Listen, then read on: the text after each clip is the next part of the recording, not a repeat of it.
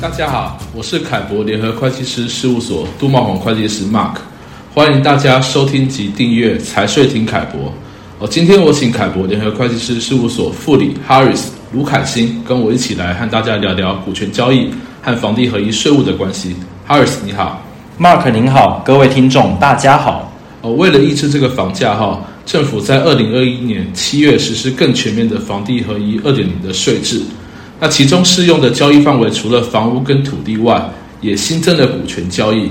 那股权交易跟房地课税到底有什么关系呢？我们今天就来一起讨论一下。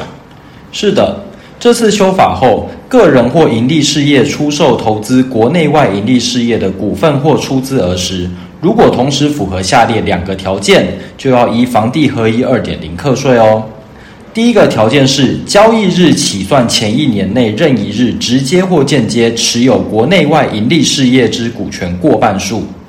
第二个条件是于股权交易时，该国内外被投资盈利事业价值五十趴以上是由我国境内之房地所构成，也就是俗称的双五十条款。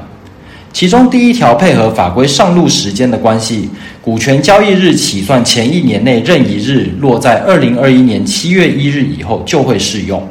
哦，原来如此哦。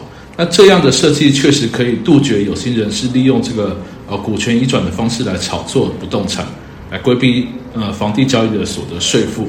但这个台湾证券市场这么发达，我们如果只是想赚取价差，那就不小心落入这个房地合一二点零的范围，那该怎么办？那这个有没有所谓的排除条款呢？有的，交易之股份属上市、上柜及新柜公司的股票者，排除适用。哦，原来如此哈、哦。那法令的设计还蛮周到的。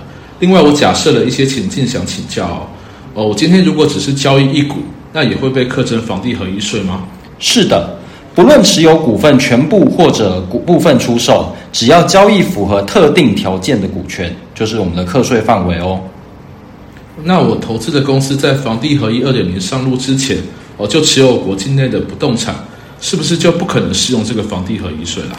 不是哦，虽然交易不动产是否适用房地合一税与取得房地的日期有关，但对特定股权交易而言，只要交易日在二零二一年七月一号以后，则有可能适用房地合一税，而不需考量公司取得房地的时间。了解。